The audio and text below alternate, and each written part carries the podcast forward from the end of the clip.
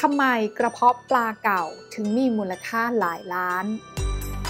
กระเพาะปลาน้ำแดงคงเป็นอาหารที่ถูกใจของใครหลาย ๆ คน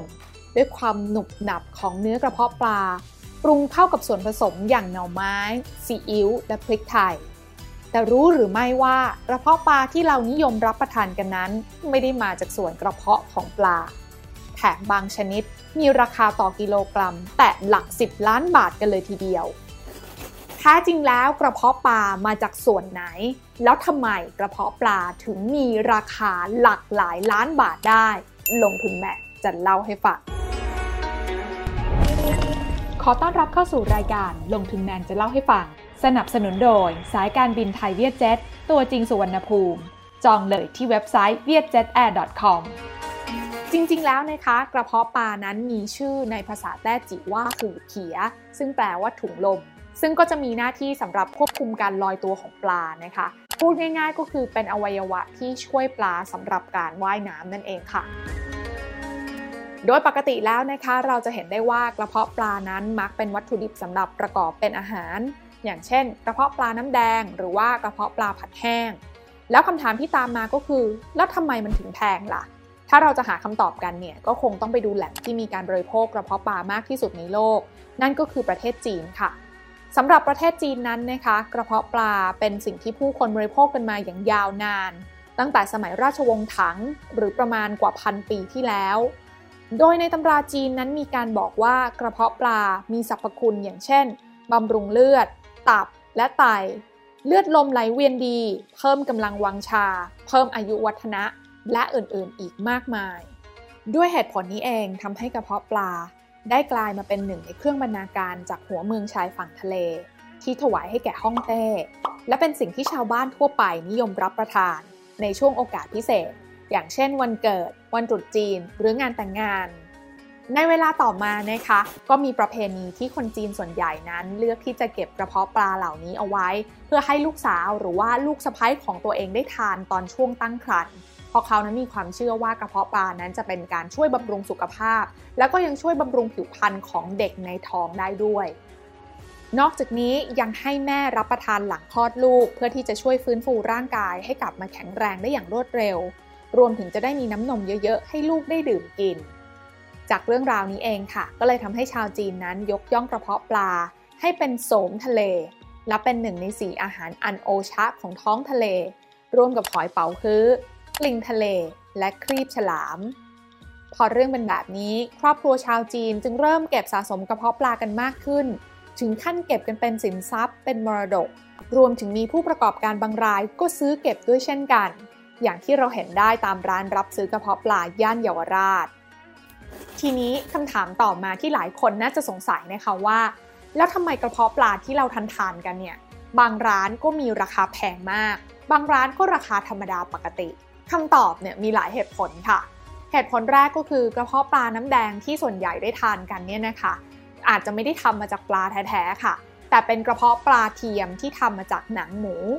และสำหรับผู้ที่อยากรู้นะคะว่าสิ่งที่เราทานเข้าไปเนี่ยเป็นส่วนหนึ่งของปลา หรือเป็นส่วนหนึ่งของหนังหมูกันแน่ เราก็สามารถสังเกตได้เอง โดยถ้าเป็นกระเพาะปลาจะมีลักษณะทรงโค้ง เรียบและเนื้อแน่น แต่หากเป็นหนังหมูเนี่ยจะมีรูปร่างที่แบนหยาบและมีฟองอากาศกระจายทั่วผิว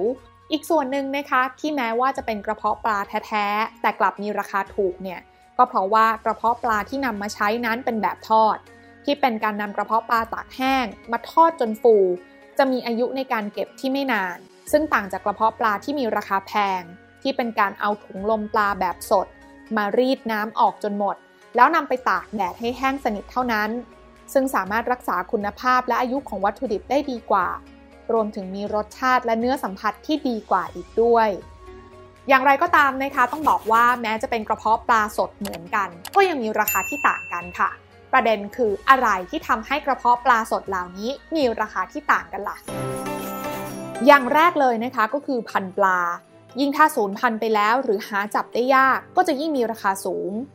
ปัจจุบันกระเพาะปลาที่ติดหนึ่งในอันดับที่มีราคาแพงที่สุดอยู่ที่ประมาณ 10 ล้านบาทต่อกิโลกรัมค่ะ เป็นสายพันธุ์กิมจี้ ซึ่งเป็นชนิดปลาน้ำลึกที่หาได้ยาก และได้รับความคุ้มครองตามกฎหมายของประเทศจีนแล้ว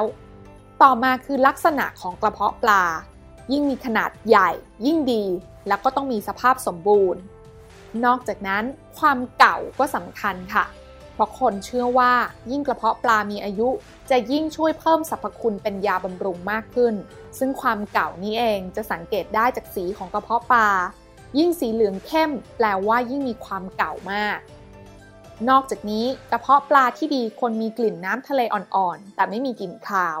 แล้วรู้หรือไม่คะว่า เพศของปลาก็เป็นตัวกำหนดราคาเช่นกันค่ะ หากกระเพาะปลาทั้งสองมีลักษณะที่ไม่ได้แตกต่างกัน แต่มีเพศต่างกัน โดยปกติแล้ว กระเพาะปลาเพศผู้จะมีราคาที่สูงกว่าเพศเมีย เนื่องจากกระเพาะปลาเพศผู้จะมีความหนา เนื้อแน่น และไม่ละลายในปาก รวมถึงเชื่อว่าจะมีสรรพคุณที่มากกว่า ขณะที่กระเพาะปลาเพศเมียมีความบางและอ่อนนุ่มมากกว่า ส่วนปัจจัยสุดท้ายก็คือแหล่งที่มาค่ะ หากจับปลาได้ที่ทะเลจีนตะวันออกหรือทะเลจีนใต้จะถือว่ากระเพาะปลาที่ได้นั้นมีคุณภาพมากเมื่อเทียบกับแหล่งอื่นๆ และทั้งหมดนี้ก็คือเรื่องราวของกระเพาะปลา ซึ่งเราก็พอสรุปได้นะคะว่า ราคาของกระเพาะปลาที่สูงนั้น เกิดมาจากความเชื่อเรื่องสรรพคุณการเป็นยาบำรุง และความต้องการที่ยังมีอยู่มาก ขณะที่จำนวนสินค้านั้นหาได้ยากขึ้น และถ้าถามว่ามูลค่าของกระเพาะปลาที่ราคาสูงหลัก 10 ล้านบาทเป็นเรื่องแปลกหรือไม่ ก็ต้องบอกว่าเรื่องนี้ก็ขึ้นอยู่กับมุมมองส่วนบุคคล เพราะของสะสมอื่นๆ ไม่ว่าจะเป็นเหรียญเก่า นาฬิกา เหรียญคริปโตเคอเรนซีกระเป๋าแบรนด์เนม หลายๆ อย่างก็มีมูลค่าที่สูงมากได้ เพราะขึ้นอยู่กับกลุ่มคนที่ยอมจ่ายสิ่งเหล่านั้น ว่าเห็นคุณค่าจากราคาที่จ่ายไปหรือเปล่า ก็เท่านั้นเอง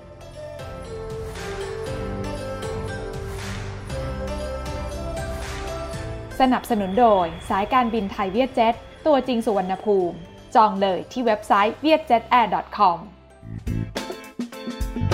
การลงทุนในความรู้ไม่มีความเสี่ยง ผู้ลงทุนควรกดติดตามลงทุนแมนได้ในทุกช่องทาง เริ่มจาก Subscribe และกดกระดิ่งช่อง YouTube ของลงทุนแมนไว้ ตอนนี้เลย